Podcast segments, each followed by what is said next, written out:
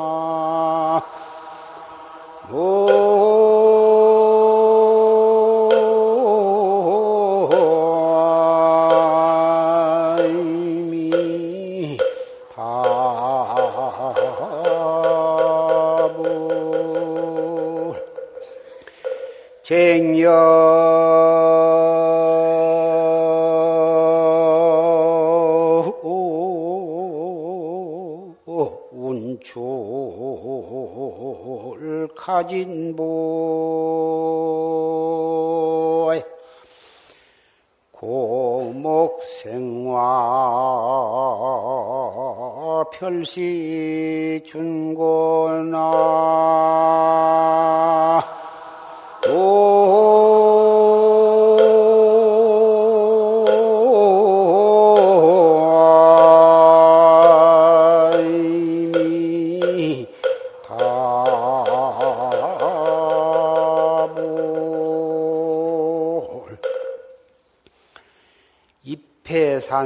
도비력하고 구구미면 주홍진이다.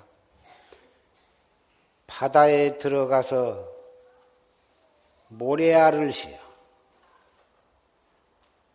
그 한량없는 모래알을 무량겁을 두고 세고 또 신들 쓸데없이 힘과 시간만 소모하지 무슨 소용이 있느냐고. 구구미면 주홍진이여. 홍진 속에 구구이 헛되이 나부되고 치닫고 몸부림치는 것을 면치를 못하더라. 바다에 들어가서 모래알을 샌다 하는 것은 새 속에서 무엇인가 잘 살아보겠다고 재산을 구하기 위해서 명예를 구하기 위해서 권리를 구하기 위해서 좀 더 호강하고 안락하기를 구하기 위해서 좀 더 어떤 즐거움을 추구하기 위해서 밖으로 구하는 것, 오용락을 추구하는 것이 전부 어, 결과적으로 볼 때에는 바다에 들어가서 행여나 무슨 좋은 구슬이나 없을까? 묘하게 생긴 조개 껍질이라도 없을까? 이래가지고 그 한량없는 모래를 이리저리 두저거리고 있는 것과 같더라. 해봤자 그럴싸한 조개 껍질을 주순들 그게 어디다 쓸 것이냐고. 그러는 가운데 늙어서 병들어 죽고 또 몸을 받아난들 또 그 짓을 할 것이니 그걸 다 어디다 쓸 것이냐고.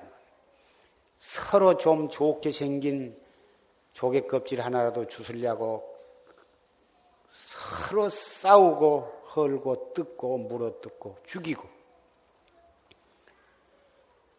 그러기를 무량겁을 그렇게 해 내려오고 지금도 세계 60억 인구가 그 짓을 하고 있더라고. 제여 운출 가진 보 자가의 진보 자기에게 본래부터 갖추어져 있는 영원히 쓰고도 남고 써도 써도 한량이 없는 자기 집 보배를 끌어내 가지고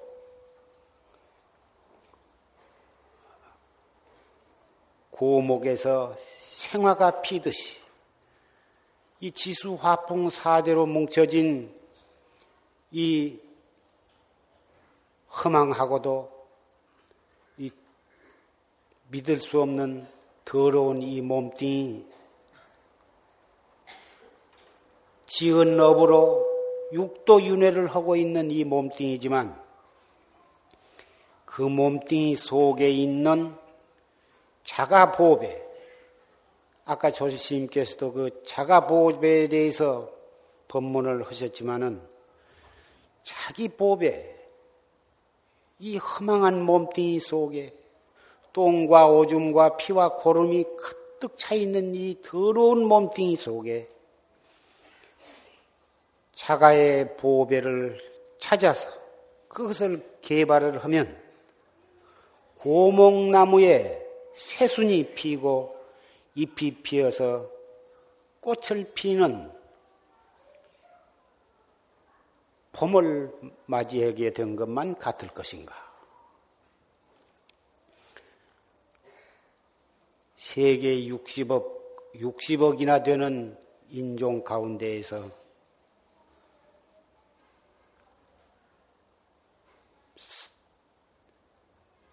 다행히 불법을 믿고 만나서 최상승법을 듣게 되었으니 여기에 모이신 사부대중은 바로 자가의 보장을 찾아가지고 고목나무에 꽃이 피게 하는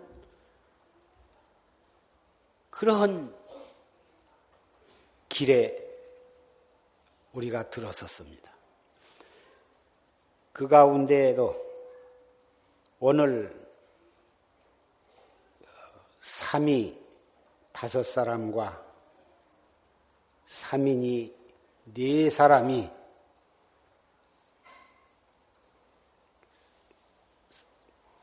사문이 되기 위해서 기회를 받게 됩니다. 기회는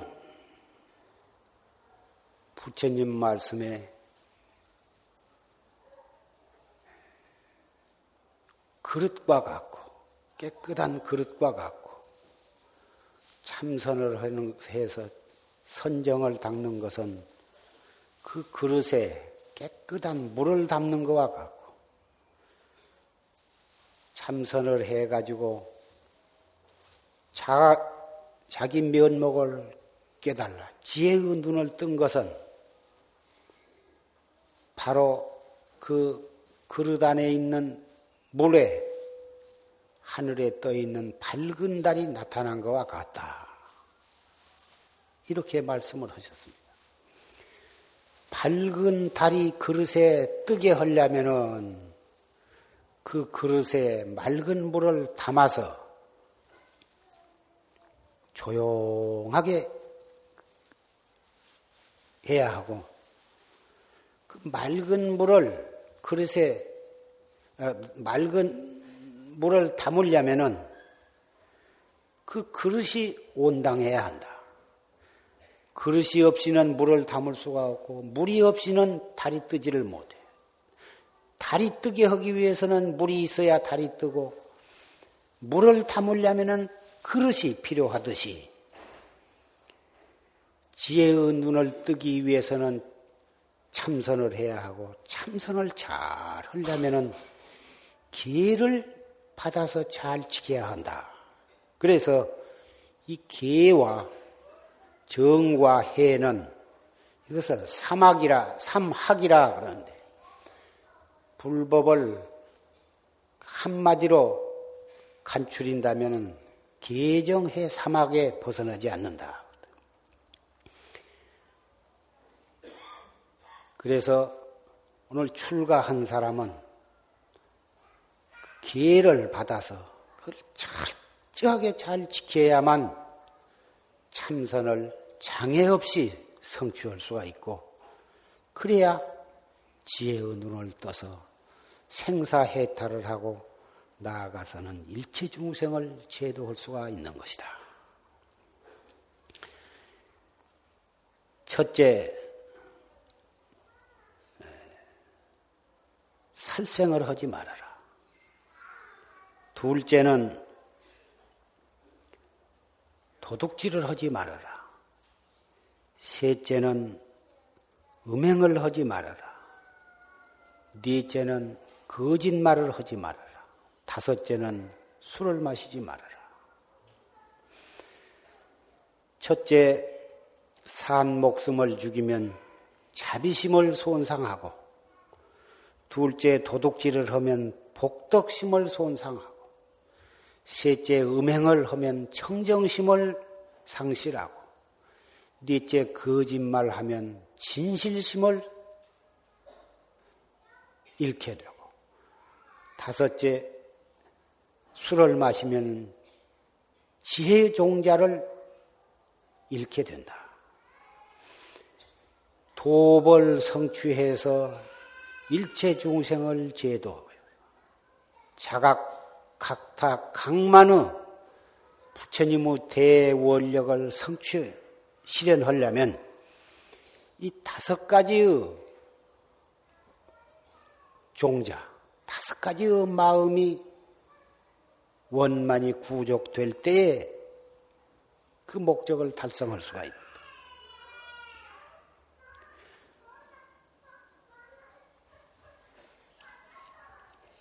개에는 삼위계,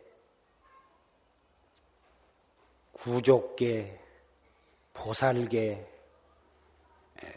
십선계 등 여러 가지의 계가 있지만 그 모든 계의 근본이 이 오계를 뿌리로 하는 것이요. 이 오계를 잘 지켜서 어, 지켜나가면 다른 계도 제절로 다 갖추어지게 되는 것이요. 그리고 삼인, 삼인이는 그 여섯째에 높고 넓은 상 위에 앉거나 눕지 말아라. 이것은 항상 겸손하고 엄숙한 마음으로 어, 공부를 해야 할 텐데 높고 넓은 그런 상 위에 버젓이 앉거나 눕거나 하면 초심 수행자로서의 마음가짐이 그래서는 안 되거든. 그 일곱째는 몸에 화만정락과 향유를 갖지 말아라. 바르고 지니지 말아라. 화만은 머리에 장식하는 장신구고 영락은 목에 거는 모두 장신구인데 그런 것을 머리에 장식하고 목에 장식하면 화려해져. 검소해야 할 수행자가 화려하게 몸치장을 해서 무엇을 할 것인가. 그리고 몸에 향수나 향유를 바르고 분바르고 하면 그것도 역시 수행자로서의 거동이 아니야. 그걸 하지 말아라. 그 여덟째는 스스로 노래 부르고 춤추지 말며 일부러 가서 노래 부르고 춤추는 것을 구경도 하지 말아라. 수행자가 노래 부르고 춤추고 하고 또 그런 것을 구경하러 댕기면 마음이 흔들리고 수행하는 데에 장애가 일어날 우려가 있으니 그런 걸 하지 말아라. 그 아홉째는 금은 전보, 이런 보물을 몸에 손에 잡지 말아라. 아직 도를 완성한 사람이 아닌 사람이 초심 수행자가 그런 금은 전과 같은 보물을 몸에 지니고 손에 잡으면 행여나 그런 것으로 인해서 마음이 흔들리고 탐심이 나면 안 되니까 그런 것을 갖지 말아라. 그 열째는 비시식을 하지 말 것이며 가축을 기르지 말아라. 비시식은 부처님 당시에는 오공양, 사시에 걸식을 해가지고 한, 하루에 한 끼만 공양을 하셨는데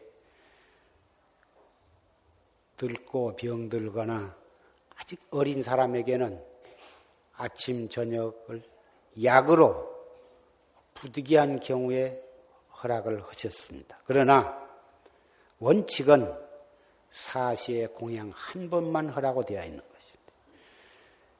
그런데 말세에 오면서 차츰 근기가 하열해지니까 삼시 아침과 저녁까지 합해서 삼시 공양을 하게 되는데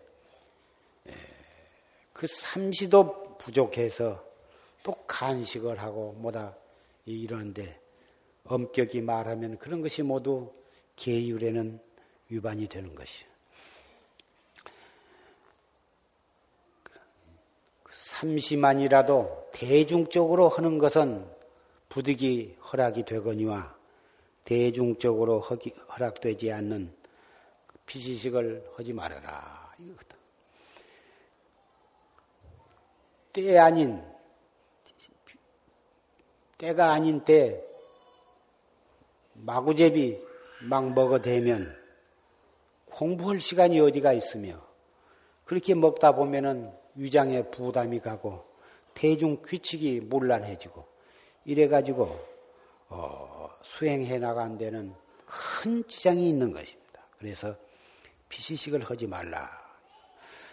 그리고 가축을 길르지 말라. 소나 돼지나 개, 뭐다 그런 가축을 길르게 되면 어, 소, 돼지, 닭 이런 것은 주로 어, 키워가지고 잡아먹게 되고 그렇지 않으면 죽을 띠로 팔게 되고 그러니까 그런 양돈 뭐다 그런 축장 그런 짓을 하지 말아라 이거거든. 자기가 잡아먹어도 안 되고 또 잡아 다 키워가지고 죽을 띠로 팔아넘겨도 안 되고 그러니 그런 가축을 길르지 마라. 근데 절에는 고양이 같은 것을 보다 고양 쥐가 나와가지고 경도 쏠고 보다 부처님께 올릴 그 대중 고향을 보다 그러한 식품을 다 이리저리 갉아먹고 그러니까 절에는 옛날부터 어, 고양이를 길르고 어, 대부분 길러오고 있습니다만은 또 요새는 도둑이 심해가지고 어, 절에도 방편으로 또 개를 길기도 합니다. 그러나 가축을 길르지 말라고 한 뜻은 혹 잡아먹거나 잡아먹을 뒤로 팔게 될 그래서 직접 간접적으로 살생을 어, 하게 되기 때문에 그런 것을 하지 말라고 하니 그 부처님께서 설하신 그 개의 근본 사상을 잘 이해해야 할 것입니다. 이상 설한 열 가지 계는 출가 승으로서 마땅히 지켜야 할 바니 능히 잘 지키겠는가 능지 이상설한 열 가지 계는 불자로서 도업을 성취하고 일체 중생을 제도하기 위해서 마땅히 지켜야 할 바니 능히 잘 지키겠는가 이상설한 열 가지 청정한 계는 출가승으로서 마땅히 지켜야 할 바니 능히 잘 지키겠는가? 연비.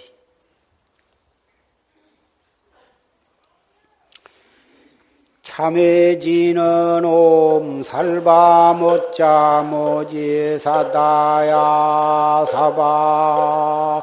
옴 살바 모짜 모지 사다야 사바. 옴 살바 모짜 모지 사다야 사바 옴살바 모지 사다야 사바 옴 살바 모짜 모지 사다야 사바 옴 살바 모짜 모지 사다야 사바 옴 살바 모자 모지 사다야 사바 옴살바 모자 모지 사다야 사바 옴살바 모자 모지 사다야 사바 옴살바 모자 모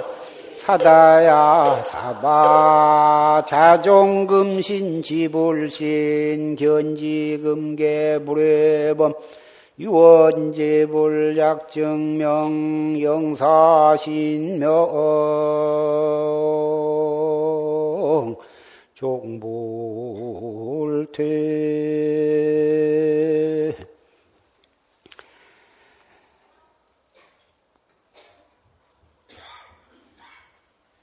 부처님 당시에 노파 늙은 할머니 한 분이 와서 부처님께 질문을 하기를 생사, 생사는 어느 곳에서 왔습니까? 이 세상에 태어날 때 어디서 왔으며 죽은 뒤에는 어느 곳으로 갑니까? 하고 여쭈어 봤습니다. 부처님께서 말씀하시기를 생모 내저요 사무거전이라. 이 세상에 태어나되 온 곳이 없고 이 세상에 죽어가되 가는 곳이 없느니라. 비유컨댄 두 나무와 나무를 맹렬히 비비면 거기서 불이 일어나는데 그 불이 다 타면 다 타버리면 다시 불이 없어진다. 그러면 이 불은 어느 곳에서 왔으며 어느 곳으로 갔겠느냐? 인연이 합함으로써 불이 일어났다가 인연이 다함으로써 불이 꺼지는 것이다. 모든 법도 또한 이와 같으니라. 북을 치면 소리를, 소리 나는 것도 마찬가지요. 화가가 그림을 그리는 것도 마찬가지다. 종이와 채색과 손과 화가의 마음이 합해져서 그림이 이루어진 것과 같은 것이다. 몸뚱이와 입과 뜻, 이 삼업으로 지은 어부 인연으로 해서 육도윤회를 한 것이지. 어디서 온 것도 없고 간 것도 없느니라. 노파가 그 부처님 말씀을 듣고서 법안을 얻었어. 지혜의 눈을 떴습니다. 아란이 부처님께 묻되 여쭙되 무슨 인연으로 이와 같사옵니까? 부처님께서 대답하시기를 전생에 나의 모친이었느니라. 전생의 부처님 어머니시가 무슨 연유로 저렇게 빈궁하고 천한 노파가 되었습니까? 부처님께서 대답하시기를 과거 구류손불 때에 내가 저 노파의 아들로 출가하고자 했는데 그 모친이 애정으로서 나의 출가를 허락을 하지 않고 못하게 해서 내가 그때 하루 동안을 밥을 먹지 않고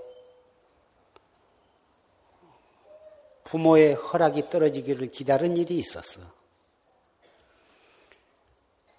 장차 성불할 나로 하여금 하루 동안을 굶게 한 그 과보로 500생 동안을 사람으로 태어났을 때 항상 저렇게 가난을 면치를 못하느니라.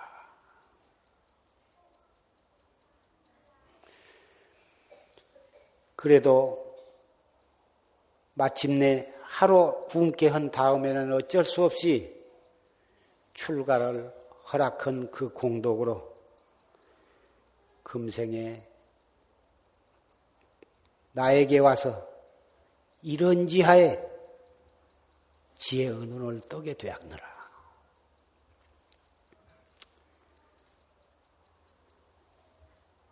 죄가 오역죄, 부처님을, 부처님 몸에 피가 나, 피를 내는 죄, 아라한을 죽인 죄, 부모를 죽인 죄, 또 대중 화합을 깨뜨리는 죄, 다 그런 오역죄가 있지만은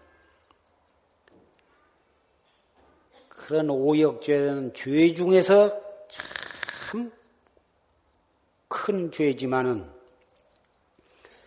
부모가 애정으로 나가지고 애지중지 금지오격처럼 그 키워서 가리킨 아들과 딸이 출가하고자 할 때에 여간해서 그 부모가 오냐 어서 가서 출가해라고 허락한 부모는 여간 없습니다. 자신들은 누구 못지한 돈독한 신심을 가지고 불법을 믿고 경을 읽고 참선을 하면서도 여간해서 그 자식이 잘 가리켜서 키워서 해놓은 그 자식을 출가해서 스님이 되라고 하기는 여간해서 어려운 것입니다. 그런데 오늘 출가한 다섯 사람의 삼위와 네 사람의 삼인이는 출가하도록 부모가 허락을 해 주셨어. 그 부모는 세세생생의 사막도를 면할 것이며 세세생생의 극락이나 천상의 도솔촌에 가서 태어나실 것이며 인연이 있어서 이 사람의 몸을 받는다 하더라도 좋은 가문에 좋은 사지 백체를 온전히 갖추어서 좋은 사람으로 태어나 가지고 또 불법을 만나서 생사해탈을 해서 한량없는 중생을 제도할 수 있는 그러한 부처님의 제자로 다시 만나게 될 것이 의심이 없습니다. 오늘 출가한 사람은 자기를 낳아서 가리켜서 키워주시고 또 출가하도록 승낙까지 해주신 부모님의 은혜를 갚기 위해서라도 평생 동안 해태하지 말 것이며 항상 그 부모가 생각날 때마다 도심을 턱 발해서 훌륭한 수행자로서의 목적을 성취하기를 바랍니다. 오늘 수계식은 이것으로 마치고 어, 부처님께 절석 자리 일어섰어. 목닥을 쳐줘.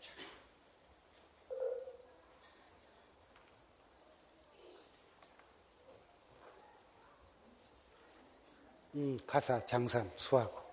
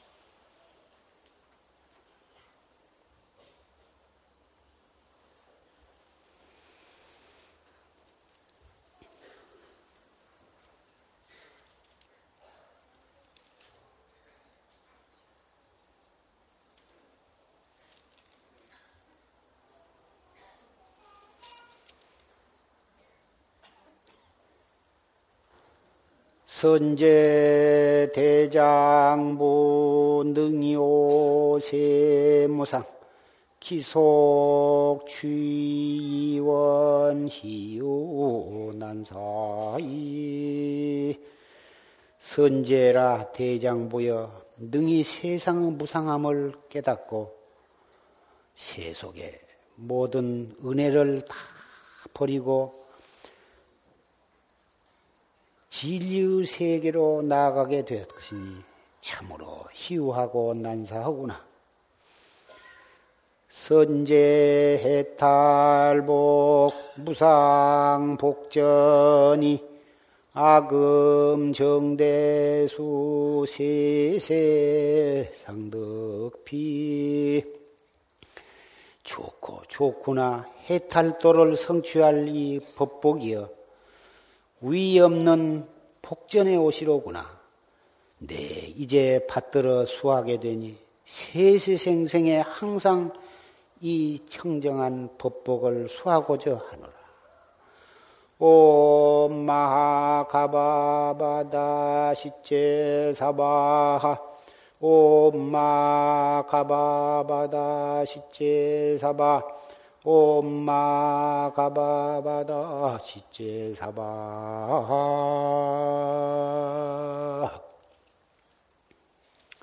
오늘 기회 받은 사람은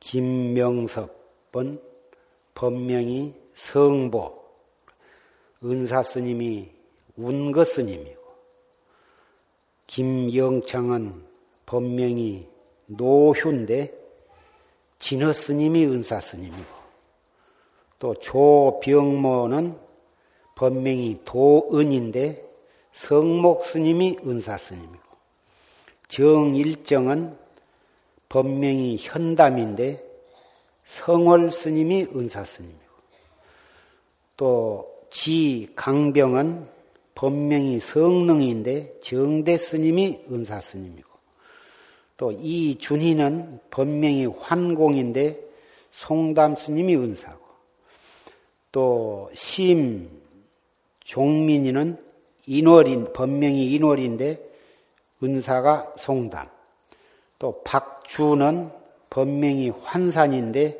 은사가 송담이고 또 삼인이 정화식은 법명이 현문인데 은사 스님이 혜진 스님이고 홍기원은 법명이 대원인데 은사가 명령 스님이고 박상나는 법명이 보연데 은사는 경순 스님이고 나 수옥은 법명이 어, 희권인데 은사가 명한 스님이요. 이상 3위가 다섯 사람, 3인이가 네 사람입니다. 부처님께 절 석자.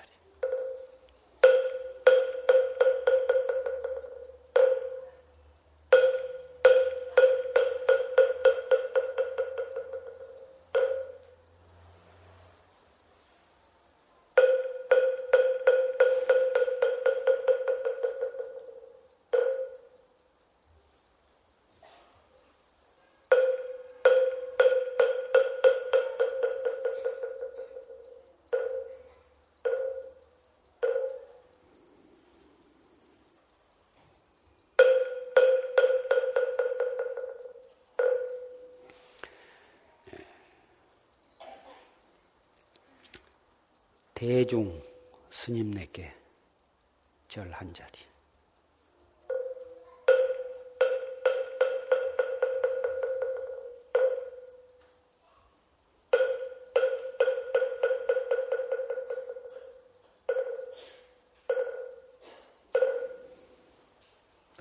수계 스님한테 절 한 자리.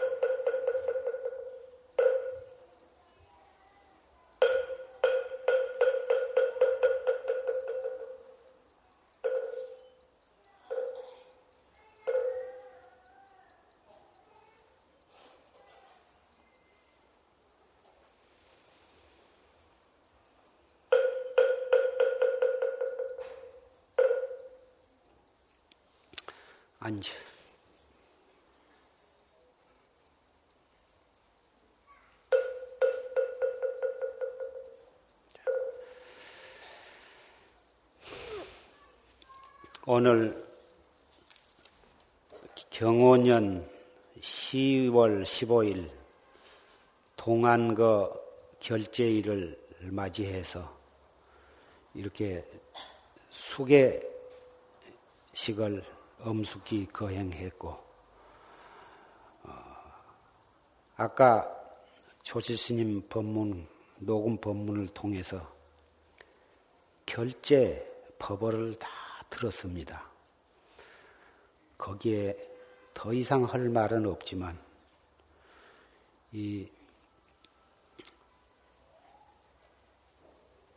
용주사 아, 중앙선원 대중 또 천안 광덕사 태화선원 대중 또 저 의정부 회룡사 선원 대중 전라북도 전주 유봉사 대중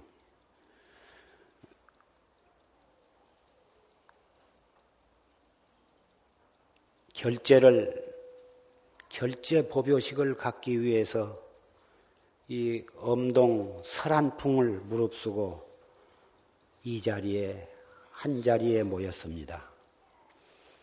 그러니 예, 원장으로서 여러 도반들을 위해서 불갑을 한마디 격려의 말씀을 안 드릴 수가 없습니다. 예. 해마다 결제 때가 되면은 결제인가 보다. 해제가 되면 해제인가 보다. 이렇게 주, 연례 행사로 그렇게 생각할 수도 있겠으나 우리는 이미 세상이 무상한 것을 깨닫고 이 몸뚱이가 수만 번 내쉬었다가 들어마시지 못하면 벌써 그것이 내생이라고 하는 것을 우리는 잘 알고 있기 때문에 부모를 버리고 고향을 버리고 청춘을 버리고 온 세상의 오용락을 다 버리고 출가를 했습니다. 우리에게는 아무것도 부러울 것이 없고 미련도 없습니다. 오직 목숨 바쳐서 생사요달하는 그 일대사밖에는 없습니다.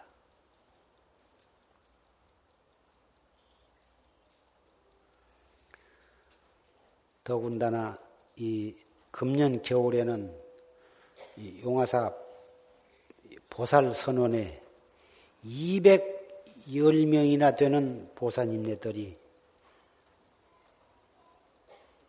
방부를 드리고 이 법보 선원 도량에서 공부를 하기로 운집을 했습니다. 비록 이 방부는 드리지 못해도 백일 기도에 동참을 해서 가정에 있으면서 정진을 하기로 원력을 세운 보사님네들도 오늘 또 많이 오셨습니다. 부처님께서 보통 이 설하신 8만 장경 그러지만은 특히 42장경은 소승경전이다. 대부분 그렇게 생각을 합니다. 그러나 부처님께서 생존 시에 여러 제자들에게 설하신 그 말씀 그대로 기록된, 결집된 경전은 바로 이 42장경인 것입니다. 그래서 불교 학자들은 어, 말하기를 팔만대장경 가운데에 제일 뜻이 깊은 경전은 화엄경이다. 또는 법화경이다. 원각경이다. 뭐다 이렇게 이런 모두 대승 경전들을 다 말들 하지만은 불교 학자들은 정말 부처님의 그 채취가 숨어 있는 부처님께서 생존시에 직접 설하신 그대로 결집된 경전은 바로 원시 경전이요 근본 경전은 42장경이다. 이렇게 말들 합니다. 그 42장경은 어, 그런 의미에서 부처님의 그 입김과 그 채취가 느껴지는 그러한 경전은 바로 이 42장경이다. 그런 채취를 맡고 싶으면은 부처님 당시에 제자들에게 직접 항상 무슨 법문을 하셨을까? 직접 그 알고자 하면은 42장경을 읽는 것이 좋다. 이렇게 이야기들을 합니다. 제가 조시심 생존 시에 항상 사석에서 저에게 간곡히 일러주신 법문들이 토막 부분적으로 이렇게 기억이 나는데 지금 제가 이 42장경을 보니까 조시스님께서 항상 저를 데리고 건일이시면서 또 저를 데리고 또 학고방 장시를 하시면서 또 이 항상 한마디씩 해주신 말씀이 이 42장경 속에 있는 말씀이 참 많이 있다고 하는 것을 근자에 많이 느낍니다. 그래서 이 42장경에 있는 말씀을 한마디 오늘 기회를 받은 어, 삼위삼인이와 또 이 용주사, 광덕사, 회룡사, 전주 유봉사에서 온 대중, 또 이 보살 선방에 공부하신 여러 보살님들을 위해서 한 말씀 드리고자 합니다.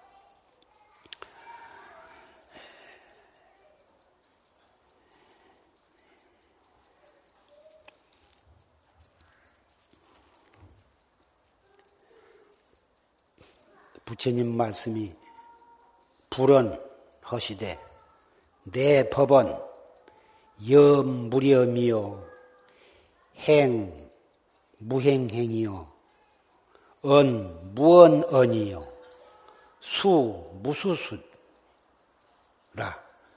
회자는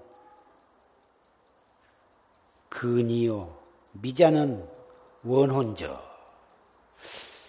내 법은 나의 이 벌풀법은 염 무렴염이다. 생각하되 생각 없이 생각하고 행 무행행하고 행을 하되 행 없이 행하고 언 무언언이니 말을 하되 말 없이 말을 하고 수 무수수다.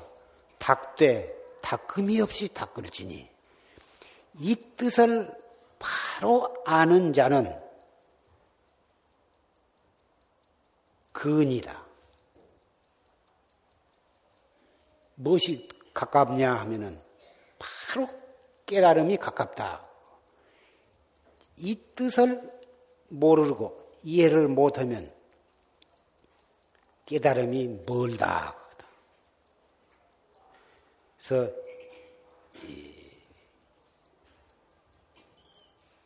이 뜻은 이 뜻을 바로 알아야 헌디 이 뜻을 참으로 바로 알려면은 증오를 해야 이 바른 뜻을 참으로 옳게 알 수 있다. 그런 말이 되는 것입니다. 그러면 생각하되 생각 없이 생각한다. 생각 없이 생각한다 하는 것은 무슨 말이냐? 우리가 아침부터 저녁까지 무엇인가를 생각하는데 과거 일도 생각하고 현실에 닥친 일도 생각하고 앞으로 미래 일도 생각하는데 그것이 전부 생각 있는 생각이에요. 분별심으로 따지고 중생심으로 따지니까 그게 다 생각 있는 생각이더라. 어떻게 하면 생각 없는 생각이 되느냐? 생각 없는 생각으로 나아가는 가장 요긴한 법이 화두를 드는 것이거든. 화두를 들되 사량 분별로 따져 들어가고 의리로 따지면 벌써 그것은 생각이 있는 생각이고 앞과 뒤이 딱 끊어지고 다뭐 수 없는 의심으로 이 먹고 이 먹고 한마디에 과거, 현재, 미래의 모든 생각이 끊어져 버린다면 그것이 바로 생각 없는 생각으로 나아가는 길이요. 닦음이 없는 닦음으로 나아가는 길이요. 행이 없는 행으로 나아가는 길이요. 그렇게 해서 이 먹고 다 뭐 간절한 의심만이 돈, 동로하도록 그렇게 나아가서 화두를 들지 않아도 체절로 화두가 들어지고 의단이 동로해서 타성일편이 되고 순수무잡해지면 그 의단이 어떠한 찰나에 탁 터지게 된다고 말이에요. 그것을 고인은 통미꾼익이 툭 터진 것과 같다고 표현을 했고 축착합착 맷돌 맞듯 태쪽 맞듯이라고 이렇게 표현하기도 하고 줄탁 동시라고도 했어. 알을 암탉이 21일간을 품고 있으면은 그 알이 차츰차츰 덮여져 가지고 21일 만에 병아리가 속에서 다 자라가지고 안에서도 나오기 위해서 껍데기를 줬고 그 알을 품고 있는 암탉도 겉에서 그 알이 익은 그 적당한 시기를 알아서 겉에서도 조사주고 이래 가지고 줬고 밖에서 줬고 안에서 줬는 것이 합치가 되어 가지고 툭 터진 거예요. 그래서 바로 이것이 언화되었거든. 부처님 당시에는 화두란 말이 없었고 달마심 때도 화두란 말이 없었고 육조 해릉 때 이르러서도 화두란 말은 없었어. 신마물이냐? 이 무슨 물건이냐? 무슨 물건이 이렇게 왔느냐? 이런 시산마 화두와 거의 같은 그런 말씀을 육조 스님이 제자들에게 묻기는 하셨지만은 화두다 공안이다 한 그런 말은 그때는 없었어요. 그것이 임재 스님에 이르르고 대스님에 이르러서 이 간화선이 완전히 체계화가 돼서 그 이후로 많은 수행자들이 화두를 참고함으로 해서 자아를 깨닫고 부처님의 해명을 잊게 된 것입니다. 화두는 정말 천하에 맛없는 말이고 따져봤자 아무 소용없는 말이지만 철저하게 이 최상승법을 믿고 선지식을 의지해서 염 무렴염하고 행 무행행하고 수 무수수를 한다면 한 사람도 빠짐없이 확철되어 할 것을 의심치 않습니다. 자기에게 있는 것을 자기가 찾는데 왜 못 찾겠느냐. 밖에 있는 것은 혹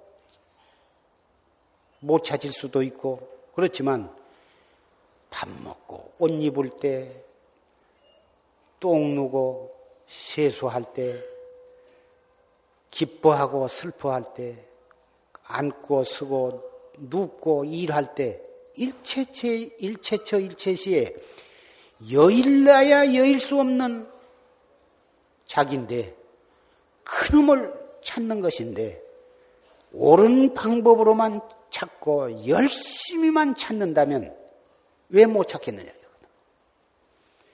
그것을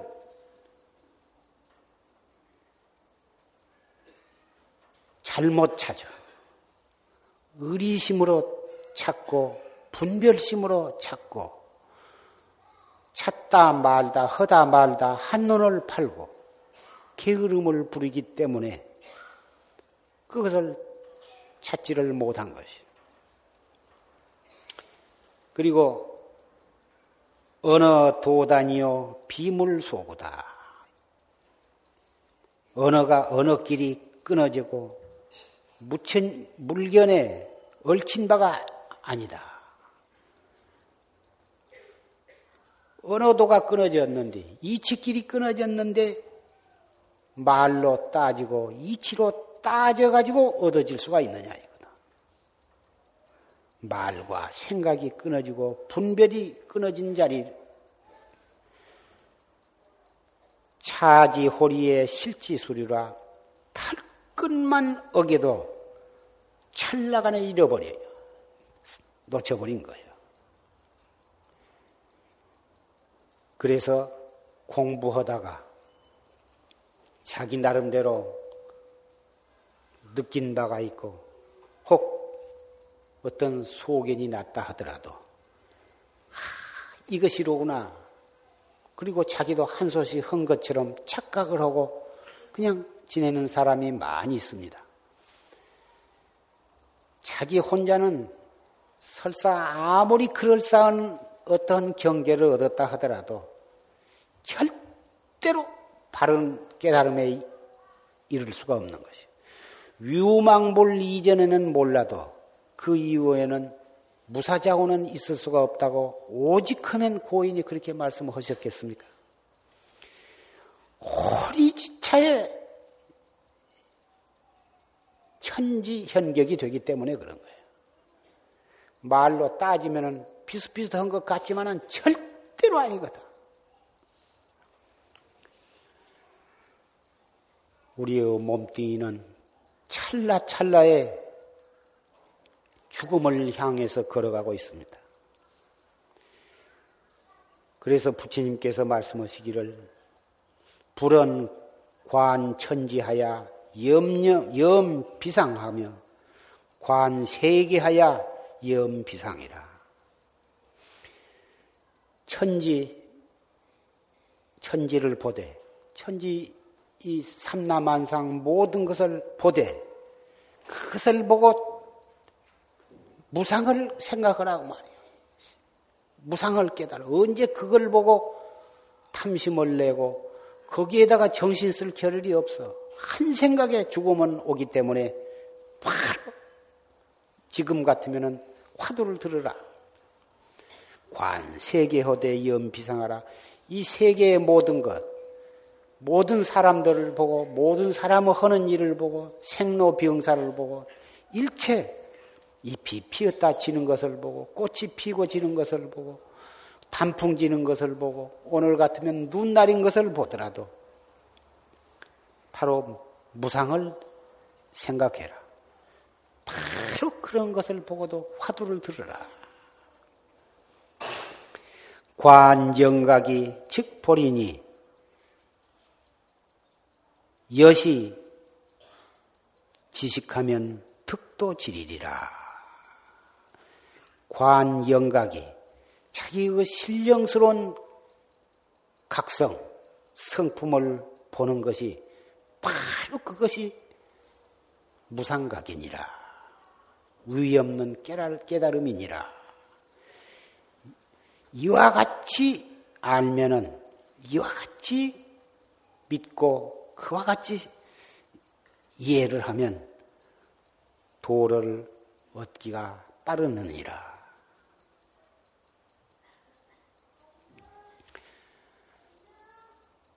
오늘 기회 받은 사람은 선배들의 좋은 점, 훌륭한 점은 바로 그것을 보고 배우고 그것을 따르려니와 선배 가운데 혹 마음에 안 드는 언행이 있고 있다 하더라도 선배를 비방하고 어, 환멸을 느낄 것이 아니라 잘 못한 점을 보더라도 아, 나는 저렇게 하지 말아야겠다. 이렇게 자기를 반성을 하고 자기는 그 선배들의 잘한 것을 보고도 배우고 잘못한 것을 보고도 배우고 그래서 자기만 발심하면 우리가 본받아야 하고 배워야 할 선배들은 얼마든지 있어. 잘한 것을 보고 또 배우고 잘못한 것을 보고도 배우고 깨달으니 가르쳐 줄 스승이 없고 선배가 없다고 한탄할 것이 없어. 까딱 잘못하면은 선배 잘못한 것을 허물 보다가 자기도 그럭저럭 도를 안 닦고 허송세월하고 그보다도 더 잘못된 경우가 얼마든지 있는 것이야. 그래서 선배는 항상 존중이 여기고 선배는 항상 존경해야 하는 것이야. 잘못한 것을 보고도 존경심을 일으키고 잘한 것을 보고도 존경심을 내고 잘못한 것을 보고도 항상 거기서 깨달음을 얻는다면 어찌 그 존경을 상대가 아니겠는가?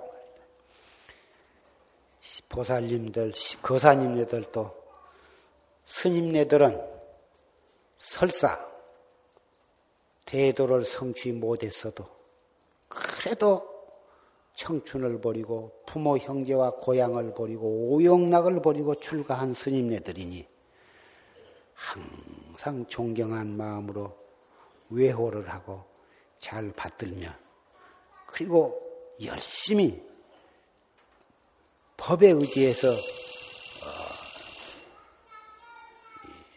신심을 돈독히 하고 열심히 화두를 들고 수행을 하신다면 여러분도 비록 머리는 깎지 않았어도 부처님의 사부 대중의 제자인 한 분이 틀림이 없으니 여러분이 스님네를 비방하고 존경하지 아니하면 여러분은 여러분의 가족과 다른 사람들이 여러분을 우르르 보지 않을 것입니다. 여러분은 부처님을 존중히 여기고 불법을 존중히 여기고 부처님의 제자들인 스님네를 존중히 여기고 삼보를 존중히 여기는 그 마음으로 여러분이 또 여러분 분 따라서 수행을 하신다면 청신사 청신녀라고 해서 도업을 성취하지 못하는 법이 없습니다. 청신사 청신녀로서 도업을 성취한 사람도 얼마든지 있습니다. 여러분이 그런 돈독한 신심으로 잘 하실 때 스님네들은 여러분을 통해서 더욱 신심을 내서 도업을 성취한 분들이 많이 나오실 것입니다.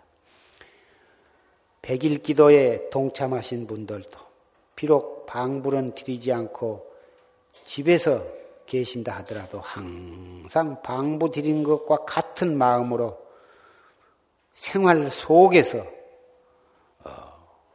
화두를 들고 또 녹음 테이프를 구해서 녹음 법문이라도 매일같이 들으시면서 생활 속에서 정진을 하신다면 여러분들은 참으로 그 복과 지혜를 동시에 쌍으로 닦는 좋은 결과를 얻으실 것입니다.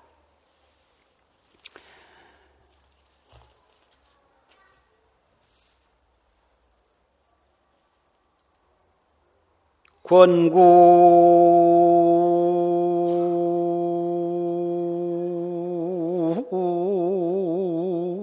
심심 참묘와 난득 양신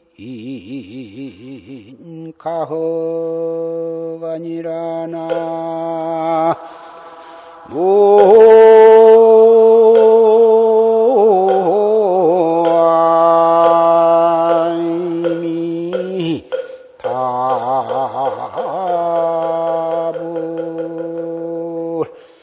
무려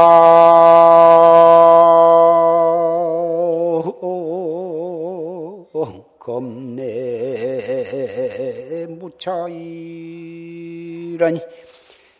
장보심지 짐만이라나.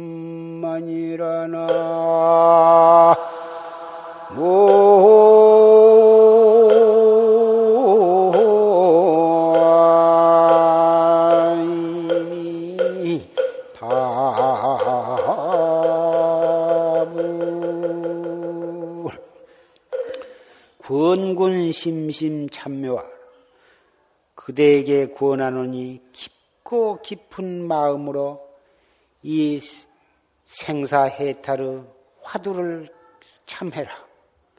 난득양신 가오가 이 얻기 어려운 만나기 어려운 이 몸뚱이와 이 불법을 만난 이 때를 어찌 가히 헛되이 지낼 수가 있겠는가?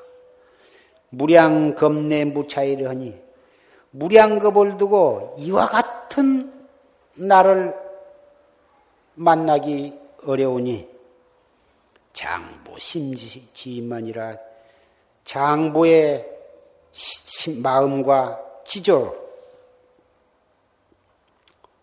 오늘 이 기회를 받은 이 감명을 평생토록 잃지 말고 부지런히 도를 닦아서 결정코 금생에 도업을 성취할지니라.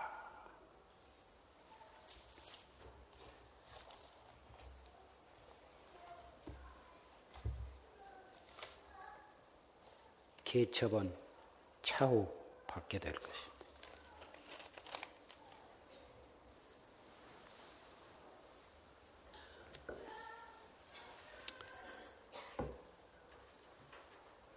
오늘 소승계, 이 3위 5계 10계는 이게 소승계인데, 소승계지만 소승계는 몸으로 잘 지키는 죄거든. 기회란 말이야. 우리는 초심학자. 초심학자는 몸으로 지키는 기회부터 잘 지켜야 그러면서 열심히 도를 닦으면 마음으로 지키는 계, 대승계, 대승 10개와 40, 10중 대계와 48 경계가 있는데 그 대승계는 마음으로 지키는 계예요. 소승계를 잘 지켜, 몸으로 지키는 소승계를 철저하게 잘 지킴으로 해서 마음으로 지킨 대승계도 능히 지킬 수가 있게 되는 거예요.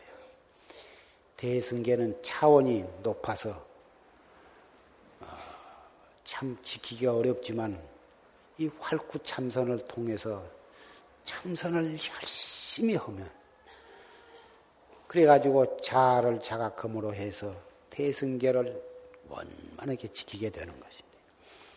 엄격히 말하면 이 기회라고 하는 것은 100% 완벽하게 잘 지킬 수 있는 사람은 오직 부처님 한 분뿐이 안 계시다.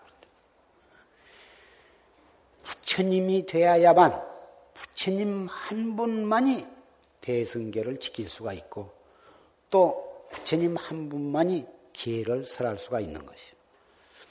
그러나 우리가 부처님 열반하신 뒤 3천년 만에 태어났으니 부처님의 육성을 통해서 기회는 설하고 들을 수가 없으니 부득이 산승이 부처님을 대신해서 이렇게 기회를 설하나 그 부처님께 직접 받은 걸로 그렇게 믿고 소중하게 잘 지키고 실천을 한다면 어찌 부처님께서 설하신 것과 차등이 있을까 보냐.